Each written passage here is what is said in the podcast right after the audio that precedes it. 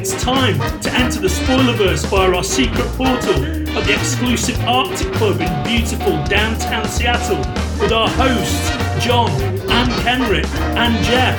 Welcome to Spoiler Country. Hey, if you're listening to our show for the first time and you're on one of the social medias that we're on, like Twitter, Facebook, Instagram, any of those kinds of things, you should always check us out on spoilerverse.com. But if you want to keep up with our latest episodes, you should bring out your smartphone, get into your favorite podcatcher, find Spoiler Country, and hit subscribe. Then you'll get all our new stuff. And if you want to reach out to us, you can do that in two ways. You can call us, leave us a voicemail at 707 656 2080. Again, 707 656 2080. Or you can shoot us an email at spoilercountry at gmail.com. Citizens of the Republic of Spoilerverse, welcome back to Spoiler Country. I'm Kenneth Regan. Johnny is gone today, but today on the show, well, it's Charlie Stickney, isn't it? And we had a lot of fun. Melissa got to sit down and have a nice long chat with Charlie and kind of go over all the stuff that he has going on. Um, he sits down, he talks about uh, the Glarian that's set in the White Ash universe. And if you don't know what White Ash is all about, Charlie kind of preface it as Romeo and Juliet meets Lord of the Rings in rural Pennsylvania. Interested? Let's find out more and listen to Charlie talk with Melissa in his own words.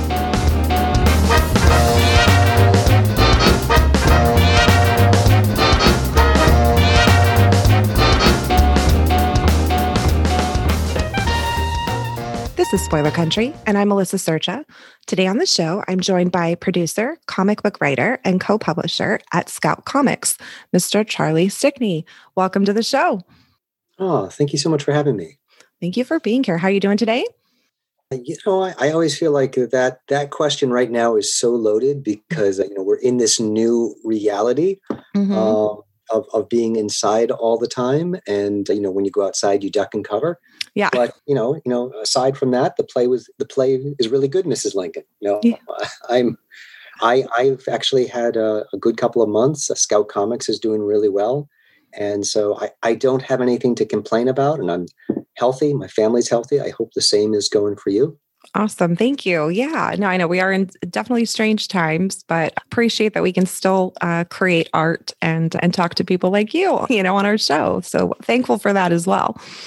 So yeah, I, no, yeah, I, I, agree. Like I, I think right now art is is really important, and people are looking for something to you know do while they're home. And I think comics have really kind of filled that void for a lot of people right now yeah, people are reading more, they're creating more as well. I mean, I think there's only so much television that you can binge watch, you know, before you are are like, okay, I need to stimulate my my brain some some other way. yeah, for sure. Yeah. So, how did you get started in the comic book industry? So, I, I, you know, I when I was in high school, I, I wanted to go into comics, and I was a double major in film and studio art in college. Mm-hmm. And I interned at Marvel Comics and I had full intention of moving to, to New York right after graduation to become a comic book writer and possibly an inker. And then I got a job offer from a company that was out in Los Angeles from an alumni from my college in the film industry. And so I said, well, I'll just try that for a little bit. Yeah. And then you know, here I am 20 years later, still out in Los Angeles. And I was very fortunate to get to work um, in a lot of different aspects of the film industry, from animation to independent film to feature film, uh, a little bit in television, and but through all of that, you know, I've always had a love for for comics and for you know narrative uh, storytelling through the use of sequential art. And about about five years ago, you know, like the, the way that Hollywood has has shifted, that mm-hmm. everything started becoming about IP again, and you know I, I didn't want to write a show that was based on a comic book. I didn't want to do a movie that was based on a comic book. I figured if I was going to do that, I might as well just do a comic book. right. Uh, so, because and I, and I, was fortunate through animation that I had a lot of artist contacts and and went through a process and started putting together this book, White Ash, that eventually launched on Kickstarter. And we started building up a following there on Kickstarter and social media through the book, and that eventually led me to to Scout Comics, who wanted to publish it. and I decided to work with them as as, as part publishing partners. And you know, along the way, it was such a good fit that they asked me to come join them and help grow their company as well as growing my own brand. And it's been a wonderful fit. That's great. Uh, it's a creative first kind of company. And so now I get to help other creators bring their dreams to life and at the same time make sure that the stories that I want to tell get out in the format that I'm looking to tell them in. Awesome. And and you mentioned your series White Ash. Can you tell us a little bit what what that's about and is that a complete series? Do you have more issues planned for it? So the the quick one line pitch on that is it's Romeo and Juliet meets Lord of the Rings in rural Pennsylvania. Nice. The other thing I like to say is that if the guys from Supernatural got stuck in Riverdale, but instead of battling demons from hell, they had to deal with the worst of Mordor. so like there's a quick, quick little hooks for people. But yeah, it's it's actually a really big series. I have it slated out roughly for about 60 issues. And we're going to have our first White Ash prequel miniseries coming out next year. Mm-hmm. And so I'm going to be using those series I have like three of them in the next couple of years scheduled to go to try to flesh out the the universe a bit more because like I said it's a, it's a big story that I have that I'm looking to tell and you know mm-hmm. it's it's very ambitious but now that I'm working at Scout I, I can make sure that that keeps coming out and I again can tell the story the way I was looking to tell it. Okay, and that are you referring to? Is it it's Glarian? Is that how it's pronounced? So so that yeah, that's a, so we're doing a one shot through Scout, and then there will be a Kickstarter later on in the year. I, I work in a model where because the markets become so divided, because the economics of independent comics at this point are difficult to mm-hmm. sustain mm-hmm. a series if you want to pay an artist the, the kind of wages they deserve to be paid and you know i i am always looking for good partners who can earn a living wage when they work so mm-hmm. for me it's about multiple revenue streams so with white ash and, and, and with glarian one of the things i like to do is i I like to order offer up sort of like a premium advanced version uh, okay. of the book, and then the book will later on be distributed through Scout. There will be some discrepancies between the two. There might be some new pages in the Scout version. It you know one might be a black and white versus the color version, but you know like because it gives two different products for two different markets, and okay. that way you know we can raise enough revenue to make sure you know that these products keep coming out and that the creators who I work with are compensated the way they need to be. Okay, and Glarian is available for pre-order right now. Is that correct? Right. The the one shot is it's okay. the one shot is three stories that are set in the White Ash universe, featuring this character Glarian, who is Lillian, who is one of the main characters of White Ash's mother. And I like to describe Glarian as uh, the most dangerous character in the White Ash universe. Okay. She's sort of across like like an elven red Sonja.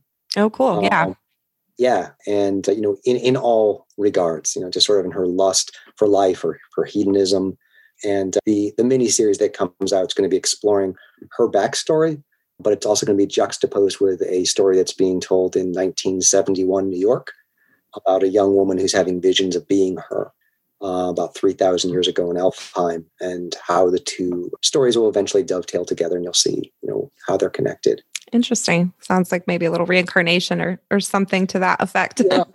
Like I, I, like for me, I, I think there are a lot of places that have done high fantasy. Mm-hmm. What I like to do is I like to give fantasy that has context to what people currently understand. You know, like like so I, I like to speak to experiences that people are having right now, but also give them some escapism.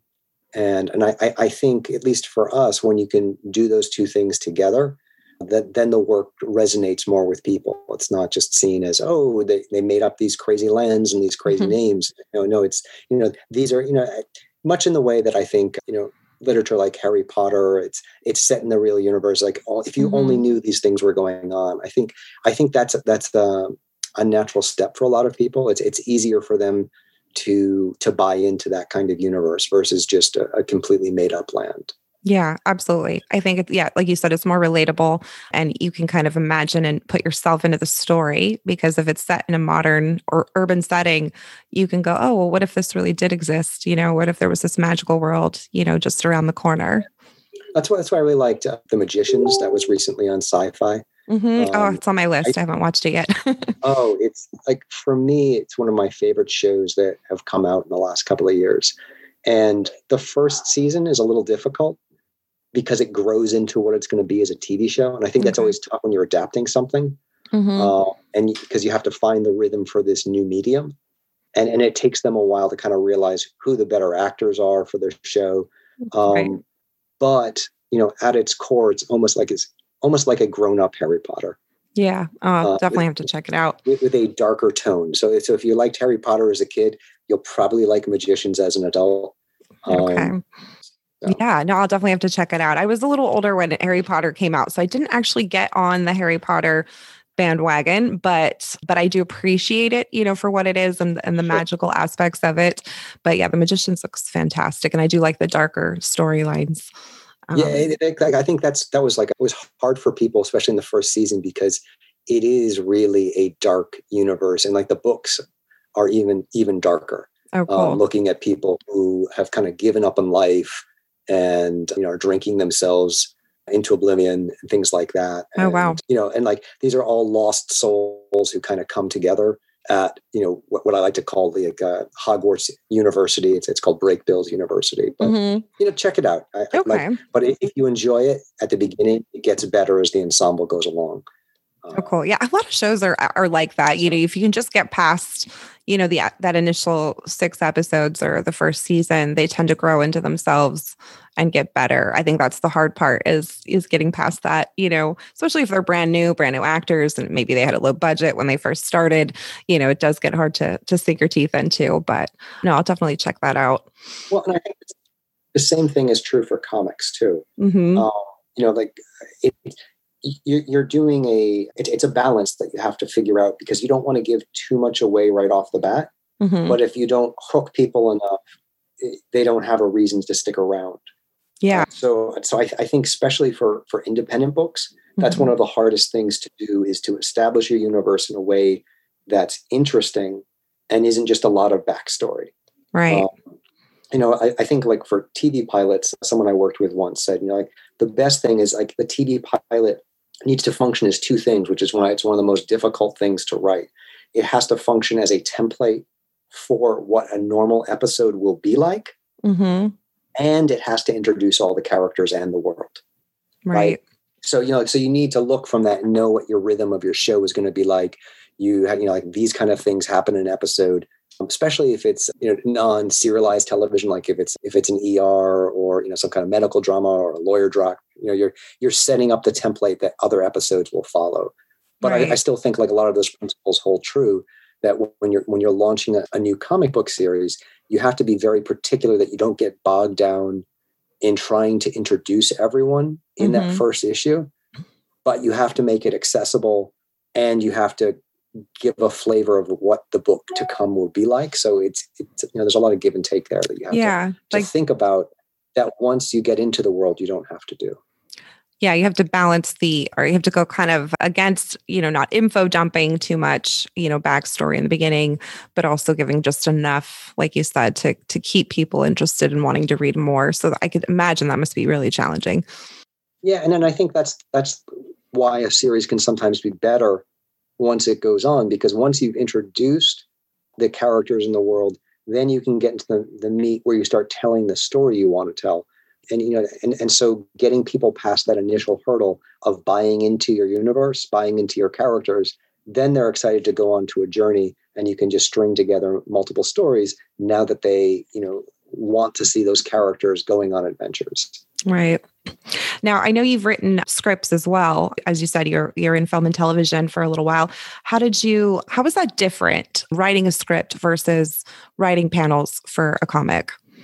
Well, uh, I, I think there's a lot of different differences between, say, film, animation, television, comics, and you know, one of the primary things that you have that's a difference is in film or television, you have actors whose faces can be seen Mhm. right and and and you're counting you know, like you don't want to have dialogue that says everything you want to have the you know the po you know the actor be able to carry off the emotion in the scene so Mhm. sometimes you'd roll things back that you might have you know that you might need to put in terms of exposition in a comic book Mhm. and and the pacing is different the pacing of where where you know like com- comics like it so for each medium they have their own specific things that are unique to the medium. Like so for for comics specifically you know page turns are a big part of good comic book writing. Mhm. thinking about you know that experience for the reader when you're writing the script. So that that's different.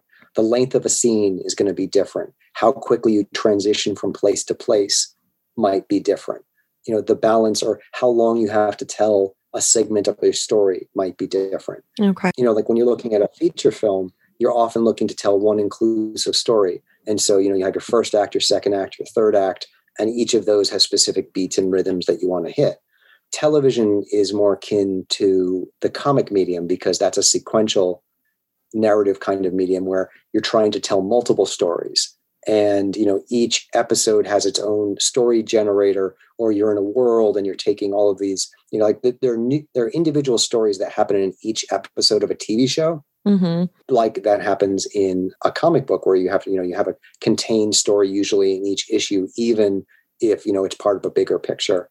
So that's why i like to say that comics and tv are very similar. You know and like an animation is somewhere in between those but you also write different levels of description for each of these different things tv is probably the least amount of description a lot of television mainly dialogue animation you sometimes have to call every single shot hmm uh, because depending on the storyboard artists that you're working with, they need more or less direction. And and then then when you go to to comics, it's it's a little bit of the wild west because Mhm. uh, there is no standard form for comic scripts. Where in the other mediums there are very specific things that people expect, and if they get a script that doesn't look the way it's supposed to, they won't even consider it as a professional script. oh, interesting. So you really need to learn screenplay format. You need to learn teleplay format. You need to learn animation format to be able to be in those universes Mhm. where comic book writing, it's more about what works between the artist and the writer or the artist, the writer, and the editor. And you need to find a rhythm for that particular team that works in terms of the script. Okay. Okay. Well, and I'm sure there's there is preferred formats as for like what the reader prefers, you know, popular formats that are easier to, as you say, turn the page. Yeah, well, so in you know, like the, the thing to remember about all of these mediums is the scripts are not the end product, right? hmm Right. The end product is the TV show. The end product is the you know the movie. The end product is the comic book. So you know, like for me, I and I, I don't know which book I, I, I stole this from, so I apologize about the attribution. Right?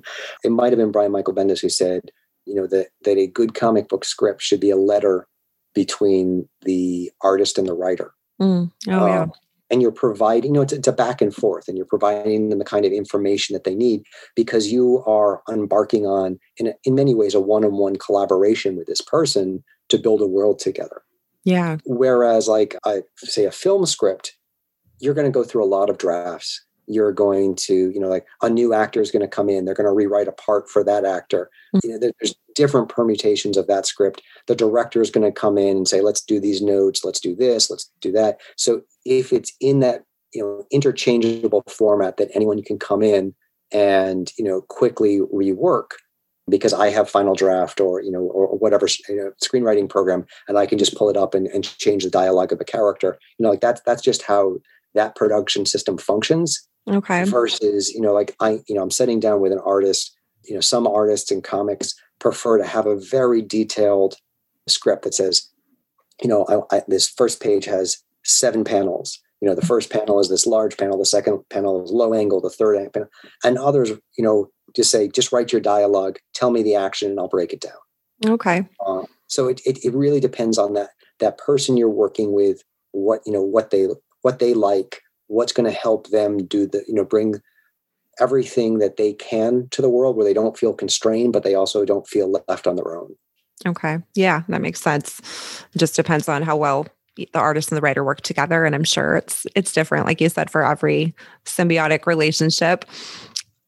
Now, yeah yeah go ahead yeah, no, I was going to ask you, but no, continue your thought before we go go on. and that's also, that's also where the editor comes in you know, oh, if, right. like if, if you're working for if you're working for marvel if you're working for you know idw or some place or dc that has uh, a house style or they have an editor who's helping to coordinate things Mhm. there might be some qualifications on you know how they like the script because they have to send it out to their writers But in, in the world of more independent comics, like if, if you're looking at something that's image, it's creator owned. Most of the creator owned comics, it's it's a one to one between the writer and the artist.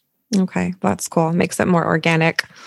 Now, as a publisher or co-publisher at, at Scout, how do you balance working on your own comics and then also, you know, trying to publish other other people's comics?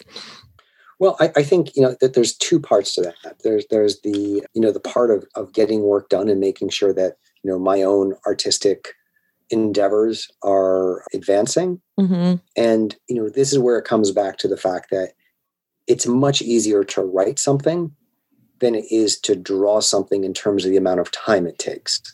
Okay.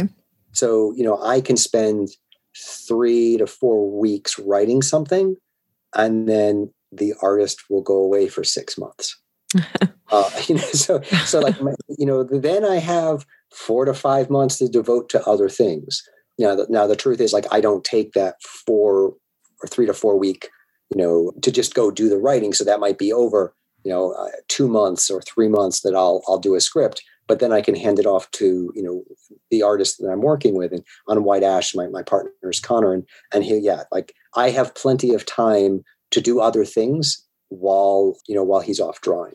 Okay. But but on the you know the other side is like it's i, I think you have to compartmentalize that you know your job is is two different things. It's to grow the company as as publisher by putting out good product. But you know at scout we're also trying to promote other creators. You know we want right. this to be a creator owned company we want creators to feel good about having their books at Scout to be part of something. And we encourage, you know, and I get this in the Kickstarter ecosystem where a lot of creators, you know, you're there, you're a family, you're a community. And so I'm trying to foster kind of the same environment at Scout where you see, and you see this on, on Twitter and Facebook, you see other writers and artists plugging the other books that Scout comes out because they're trying to help each other and, mm-hmm. and, and increase the visibility. So like, so for me, you know, my job is as as publisher you know, in addition to making sure that we're putting out great books, putting them out on time, is to build a, a scout community. Okay. Um, and make sure that, you know, when I'm calling, you know, a shop, I'm promoting the scout community. You know, if I have like say Glarian coming out, I'll maybe we'll tag that on the end. But, you know, a year or two ago, I would be calling them to tell them all about my book. And now I'm trying to spread the scout brand. And as a little side, hey, by the way, this is the previews right now. Yeah. Um, no, that's fantastic so, that you guys, you know, everybody supports each other. I'm my publisher. I, I write novels and we do the same thing. We're an indie press and we promote each other's works, not just our own, because as you said, we're trying to grow the press as well. We, you know, we want as much attention on the entire publishing house and not just ourselves individually. Right. And, and, and you know, we're, we're working to, to, to try to find ways to make the creators we work with more visible you know in association with the scout brand but also to promote their own brand yeah win-win for everyone and together we can can amplify each other in a way you know that even you know our, our company has a lot of contacts with media and press and things like that but it, anytime a new creator comes in they're bringing in new readers and mm-hmm. new contacts and together we just you know we assimilate them yeah nice. Yeah of course. Integrate them in. What what types of stories are you currently on the lookout for? So for people that you know want to submit what are what are some areas that need to be filled for example? Well I, I would say more than areas that need to be filled it's the areas that don't need to be filled. Okay. You know, we're not looking primarily for superhero books. Mm-hmm. we're not looking for zombie books maybe no more like we have a couple of good vampire books coming out, but we might not need one for the near future. Okay. Unless you have a really unique take on that. And I think everyone thinks they have a unique take on those things. But I'm just going to say, you know, if, if someone's listening to this and they're thinking about submitting to Scout because they have a book that's in those categories, if you, you know, if it does not get accepted, it's just a harder climb in those areas because the market is somewhat saturated and we don't want to put something out that we can't you know you know support in a way that's going to make you the creator money make the company money yeah aside from that you know we're looking for for people you know we're looking for creators and the product we're not just you know we don't just look at the the title. I mean, we do, but it's not always in a vacuum. It's in the context of who is this creator. You know, you know, and I think people do this now, and they should. They check social media profiles to make sure that mm-hmm. these are the mm-hmm. kind of people, good people that are supportive of other people that that you want to work with. And you know, I mean, we're, we're looking. We have lots of different lines. We have a horror line called Black Caravan. We mm-hmm. have a mm-hmm. children's line called Scoot. We have a new line that's launching next year called our Outsider line, which you know is is more LGBTQ and people of color and people mm-hmm. who haven't in the past felt as welcomed mm-hmm. by you know the the general nerd community. And that's that's based with a shop that's called Outsider Comics. So that's where the, the name and the branding comes from. But oh, like cool. that's so so we're doing things in all those different arenas. So so really if you have a you know we're doing everything except for superheroes, except for zombies. I, I, I, you know, we look for good stories. We want people who are good storytellers who have unique vision, and you know, we also want you to have a good artist attached because you know you, you need to have a certain level of professionalism with anything that we put out. And we've been fortunate as a company over the last year to have tremendous growth, which means we have a lot more submissions. The caliber is really high the things that are coming out in 2021 mm-hmm. look amazing and you know that lets us be very picky about what we're adding to to the slate but we're we look at submissions every day and you know we're, we're constantly like if you submit we do look at it Okay. And so what is your, you know, and I I was poking around your website just to get more of an idea of how you guys operate and and what your vision is. So uh, what is your ideal proposal when you're what you're looking for. I mean obviously you mentioned having a good artist and being professional but but what is sort of like the the ideal dream proposal that you wish would come across your desk? Well i, I think it's it's something that you can immediately see the story.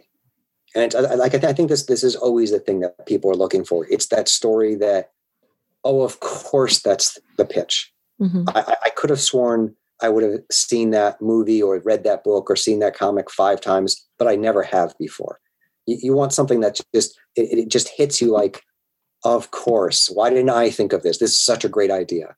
You know, so I, I think because that's sellable. It's it's something that you can immediately you see the story from the one liner, you see where it's going, and then the writer can subvert that narrative, you know, as they go forward. But it, it's something that that's you know that are ideas that you know that that the general underlying theme is easy to grasp and it's exciting to people. And then it's your execution of that idea that makes it unique and and that makes it different and, and not the thing that we've seen a hundred times before. Right. You know I, I, guess that's a very amorphous response to that. So you know I, I can't you know i'd love to be able to say we're we're looking for something with a ninja robot All that, right. uh, on its planet, it has to fight through, you know, the solar system to get home to, you know, to the young boy that used to dream about him as a kid that he was separated from. Like whatever, you know, it's like it's it, yeah. it's more like it's that intangible. This is it, and and that's that's a really hard thing to you know. Yeah, to, well, it's like the high high concept. To, yeah, it, it's yeah. it's high concept, but you know, like let me give you a great book, which was uh, Canopus, which we put out earlier this year, and you know, like that is by this indie cartoonist Dave Chisholm, and it's a fantastic story. And I liked, you know, it's it's about this woman who she's a scientist, and she wakes up on a planet in a spacesuit, and she has no memory of who she really is and how she got there. Oh wow! So you know, like imagine gravity plus amnesia, mm. and you're on a planet, right? And yeah, like, that's the starting point for and she's going out exploring trying to figure out who she is before she runs out of oxygen right? In mm-hmm. in this and it was you know it, it's in a little bit of a cartoony style but it's it's a fabulous like like from that you know like from that pitch it, it you know uh, people want to read it. Oh yeah i'm hooked uh, already. yeah but you know but it's going to go in a lot of different ways that you that you that you don't expect and, and the story is really interesting. But like I, I want things that people say, oh, yeah, exactly. I want to read this because that sounds fascinating to me. And, and not every writer, you know, some people are really good at writing, but not good at selling themselves mm-hmm. because those are two very different skills. You know, it's our job to see what's sellable in something. It's our job to help you be able to bring that to market and, and market it that way. So we can come up with the hookiest pitch to get people to read your work. Yeah. But there's got to be that thing underlying it that makes me say, "Oh God, I want to read this." Yeah. Uh, and then, and then, you know, like unfortunately, you know, it's it's about being able to execute that too, because we've had cover letters that were, "Oh my God, I want to read this," and then either the art doesn't hold up, or Mhm. they don't know how. You know, they had the great hook, but they can't can't pull it off. can't pull it off yeah that's that's disappointing Um, so you you mentioned your imprint the outsiders so and i wanted to ask you about accurate representation in comics so is this this is an imprint that's going to focus on like you said diversity lgbtq poc voices and what are you doing to try to attract Mhm. more artists you know of color and of the lgbtq community to get them more involved So, I mean, I, I think like that's there's a couple answers to that. You know, like like that's important to me as as a person that we're telling stories for everyone. I was just talking with a comic book shop the other day. Anyone Comics, you know, you can tell from their name the kind of you know what they're looking to do. Mhm. Right? They want to have comics that you know serve to everyone. I I think it's important as a company that you are telling stories for everyone. That you have tales that speak to different experiences and that you have creators that can truth you know honestly bring those things to your book you know i, I think that if you are a writer and there's subject matter that isn't necessarily like like for instance like the, the Glarian miniseries that that i'm doing that's coming out you know later this year Mhm. I wanted to make sure that that was drawn by a woman. Like that was important to me. I wasn't going to do this book with with a male artist. I'm working with uh, Melissa White as as my editor on it to make sure that I have another voice, you know, in my head, making sure that that we're representing things the, the, way I want them to. So like so that for me that that's that's important in terms of you know what we're putting out as a company. We can only put out what we get yeah you know so like you know we have a great book that's coming out in february that's in previews right now called black cotton i Mhm. don't know if you've seen that I did is- see it. Yeah, I looked. I love the cover. Yeah which which is you know brian hawkins is doing it and he's doing an exploration of you know racial profiling and things like that with a society that you know has it, where, where everything switched where like you know, where where it's a it's a black dominated society where whites are the minority Mhm. and there's a white woman who's shot by a black officer and and just seeing how that plays out through a different lens Okay. so like that's you know that's something that that you know brian brought to us and you know we were we said yes to but if he hadn't brought it to us you know we can't put it out Mm. and what i don't want to do as a company is you don't want to start lowering your standards and see like like we would like to have more tales by you know more books written by women more books that rep, you know that from the lgbtq community by people of color Mhm. but you can only again it only comes down to getting the good versions of what's submitted Right. and you know you don't want to be unfair to your other creators to put out a book just to serve a community. You want to put out the good version of that book to serve the community. Right. um, so like I, I think like that that's the, the the balance that you're trying to walk as a publisher but it, ultimately it comes down to you want to put out good books to serve everyone but you need to have creators coming to you with those books. So i think you know people who know me on twitter know kind of where where i stand on things so i think that helps Yeah. you know attract creators who might not have wanted to come to check out scout before. I mean the the primary i mean like at the, at the end of the day the the owners of the company and a couple of and a couple of the partners are all you know white men. You know mm-hmm. like that's just just what it is. But you know we as a company are concerned with those things and we're trying to bring in more people to editorial positions or to other positions to to to, to flesh out the diversity of the company Yeah, that's fantastic. Awesome. I love hearing that. You know, it's great to see, you know, the possibilities are really endless of what you could do in the future. And just as you continue to grow and expand, I mean, you have so many titles as it is. And I think it's great that you're just acquiring all these new imprints and and new titles. It's just gonna really put you on the map, I think, you know, and, and to get you into more people's homes. Well, thank you. And I also think like that just speaking as a writer, you can create a lot of different experiences and, and you can imagine them and, and you can write things. But you know, there are certain experiences reading about it doesn't make you know and, and researching it isn't the same as living it Mm-hmm. and making sure you're partnering with people who have lived those stories who understand those characters maybe in a different way than you do will make your your what you're doing you know more rich uh, it will rich and it will enrich it. So I, I think you know that's that's you know that's something that writers can do when they're trying to figure out what partner they're working with when you reach a place where you have those choices. Like when i when i first started working with say with white ash you know i i it was about finding the best artist i could to help build that brand. And i love working with Conor and he is an amazing artist and Fin Cramb who's our, our colorist on on that book is amazing too. But then when like i did the second book that i did which was called the game and i you know we're going to bring in a different colorist to give it a different work because look because Conor Hughes i wanted to make sure the colorist was a woman and so mm-hmm. we're working with fiona farrell on that. So i think when you have choice it's about making the right choices you know that that work creatively but also work holistically to make what you're you're doing a more enriching experience for everyone. Right. And now, and from a logistics standpoint, for your own writing, for example, how do you go about finding those artists? Is it word of mouth? Do you have like a database of people that you can pull from? Well, I, I am. It, it's interesting. Like it's, it's it's a smaller community than you would think. Okay. Um, I I feel like it, it, it feels large on the outside, but you know, as, as someone who's like I said, worked in, in all the different mediums, comics is one of the ones that's the most welcoming. Where the minute you start producing some things, if they're good, people want to get to know you.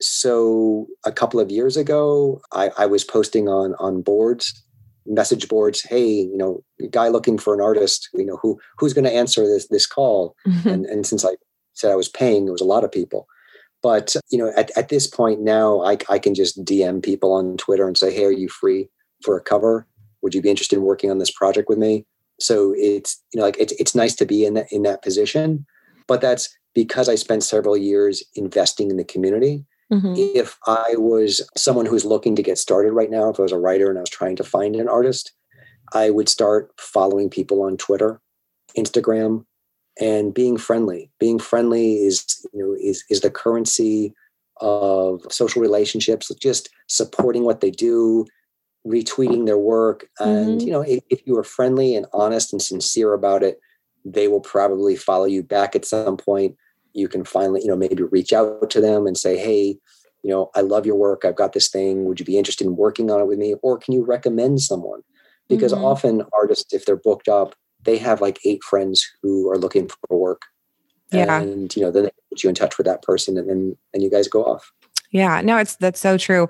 You never know unless you ask. I I have an artist, a pretty well-known artist that did the map for my one of my fantasy books and Oh, I you just reached out to him on social media, you know, thinking, "Oh, there's no way he's going to respond back to me." And sure enough he did and ended up doing the map for me. So, yeah, just anyone listening, you you never know. I mean, don't harass anyone, but you know, if you can you just send a, a message or an email and they they might say yes, you know. Yeah. I mean, look, if if they're not doing anything and your project looks good, uh, they'd be happy to, you know, be part of it. I also like it, it's also getting people early. Mhm. You know, it's it's hard to go up to someone who's working at Marvel and DC Right. uh, if you're an unknown and say, "Hey, would you mind doing a cover for me?" But like I, I got to know Nick Robles a couple of years ago. He's now been doing like the Dreaming and things at Valiant, Mhm. and he's done two amazing covers for me. Oh. Because like a- afterwards, you know, like at the time when I started getting to know him, he had just come off of just doing something for Vault. I mean, like, and that was his big break. It was uh, Alien Bounty Hunter. It was like one of the first things he had done Oh yeah. so he was still you know just like working his way up the ranks but you could say oh my god this guy you know he he can paint he can draw he's incredible he's also a super nice guy so we struck up a friendship and yeah and so he's done like, two, like i said did a white ash cover and just a, a killer pinup Oh, that's awesome. At some point. you know Oh. but it's it's again cultivating those relationships over time and being sincere about them Mhm. and trying to support those people Yeah, absolutely. Now, as far as I know, you have the White Ash series and then the the spinoffs coming up. Is there anything else that you've got brewing that you can share with us? sure so i, I also have this other sci-fi series i'm doing called the game Okay. Um, And like I, I'll give give you a pitch that, that might resonate with you, which was it was like if Sam from Quantum Leap jumped into the body of the Highlander. Oh. Yeah, see, like, and, and those are reference points that you know, correct? Yes. Yeah. So I, I pitched that to a couple of places, and people were like, "What's Quantum Leap? Oh no. What's the Highlander?" I was like, "Oh, I'm getting old." I just aged Well, myself. I, I, I only said that because uh, you said you were a little bit, you know, older when Harry Potter came out, perhaps Yeah. like me. So I, I that's I was taking that into account that you might know. uh, but but yeah, like like so like that's that's that's kind of the it's it's about a guy who on his thirtieth birthday starts seeing these numbers and he eventually realizes that it's it's some kind of score that's keeping track of everything he does Oh, wow. and he's been mistaken for player number three in this game that's been going on for centuries Oh, but these are mortal beings and he's just a guy or is he and and so you know we're, we're playing it out from from that uh, so issue two and three of that will be coming out next year.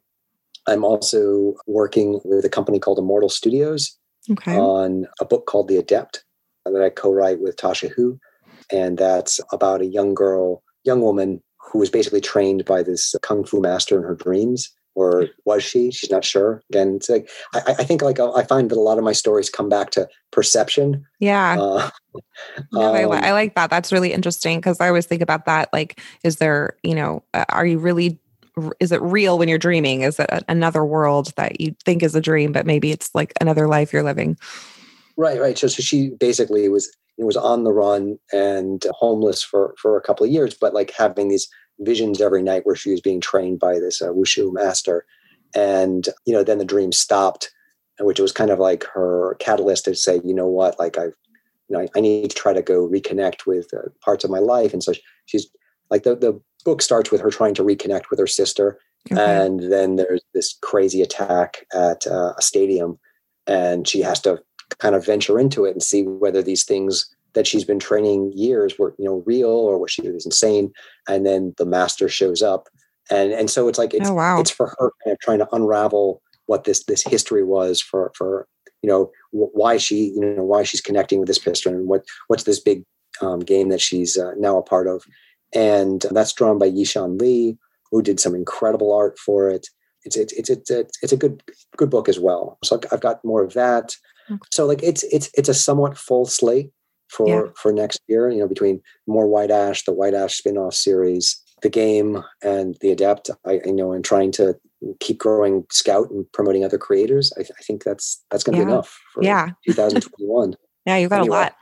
and then yeah, Scout has, you know, exciting titles coming out as well. And on top of all that, and I know you've got the like the imprints, and then I saw that you have the subscription box, which looks really cool. I mean, you get what 12 comics a month for like $34. Yeah, it's it's really a great deal for both readers and collectors. Like like for those collectors out there, because we often put one or two of our exclusive variant covers Oh, in that box instead of the regular cover.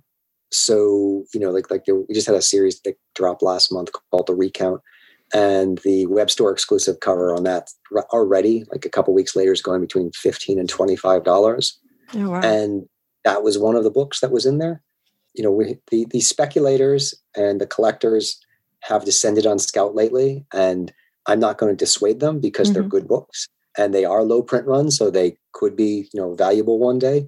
But but in terms of like a deal, what you can get delivered to your house when you're getting 12 titles a month, and it's it's basically one of everything that we're putting out. And if we don't put out 12 titles in a month, then we're dipping into like a number one of a mm-hmm. back stock. So sometimes those are also expensive books that we're putting in there to, to fill out that box. And you know, like this this month, I think there there are going to be some Glarian posters coming out for people who get the box this coming month. oh, cool. So like little perks like that that are just stuck in as well. Yeah, yeah. And I'm I'm thinking about signing up actually. looks, looks like I a say, it's, it's a good deal, and if you want to check out the you know the brand for a couple of months, it's, it's a great way to to sample. And I mean, Yasmeen, which we just put out this year, is also great. I think you know if I was to put two books up for the Eisners, it would be Canopus and Yasmeen. Oh. They are both just incredible. So Very cool. And where where can I mean can people just buy the comics straight through your website or can they also get them through their local comic book shops or Amazon? Well, I really hope they can get them through their local comic book shops. Uh, Okay. if you are a local comic book shop and you don't currently get Scout and you listen to this amazing podcast, you know, reach out to me on Twitter and we'll make sure that we hook you up. We, we, we have a lot of shops. I think, I think we, you know, Cool. we're, we're in over probably about 1500 shops. And if you go to your, your, your local comic book shop and tell them you want any of our titles, they'll, they'll pull and order it for you because we're in Diamond, which is like the, the distribution magazine that the stores cool. order from. Yeah. We also just signed a bookstore distribution deal with Simon and Schuster, which Ooh. then got bought out by Penguin Random House, uh, Random House. So you know we are now part of that conglomerate as well. So starting this summer, our trades will also be coming out through them in, in bookstores and on Amazon. Oh wow. Uh, and you can always buy things through our website as well. And uh, you know, it's a, I we like to to say we try to put our books in as many different distribution channels as possible, so people can get the books whatever best suits them. If you're a retailer, we want to make it available for for you to get things for your store. You know, however works for you. And the same thing goes for our customer. If your shop isn't ordering Scout books, you know, tell them if they don't do that for some crazy reason, you can always get everything that we have online, or you can get a subscription box. If you live in Los Angeles, where, where I do, you know, hit me up. Maybe I can just uh, ride my bike by your house and throw it on your lawn. Right. Get like an Uber lift or something. That's right. awesome. Well, well, thank you for chatting with me today. I really appreciate it. Oh, of course. I, I really appreciate being on the show, and, and thank you guys for taking the time and, and spreading the word about companies like ours, and you know, and, and the great creators we have. Because I think I think you know, in you know, more than the Scout brand, I think people should check out the creators that we have that we're putting out on the shelves because there's some really great people. Like like I said, I mentioned Yasmeen. I mentioned you know Black Cottonwood's coming out.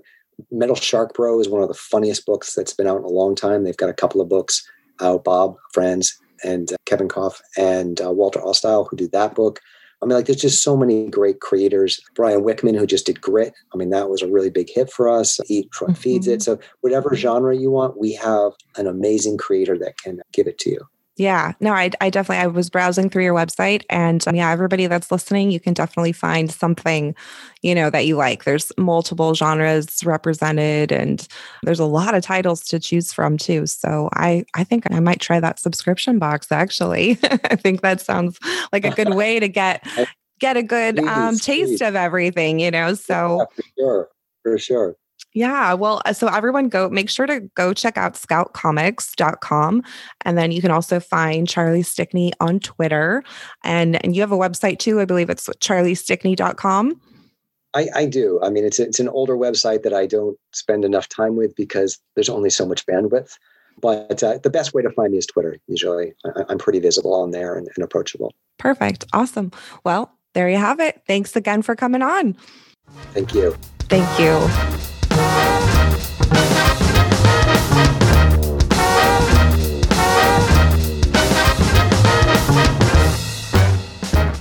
Back.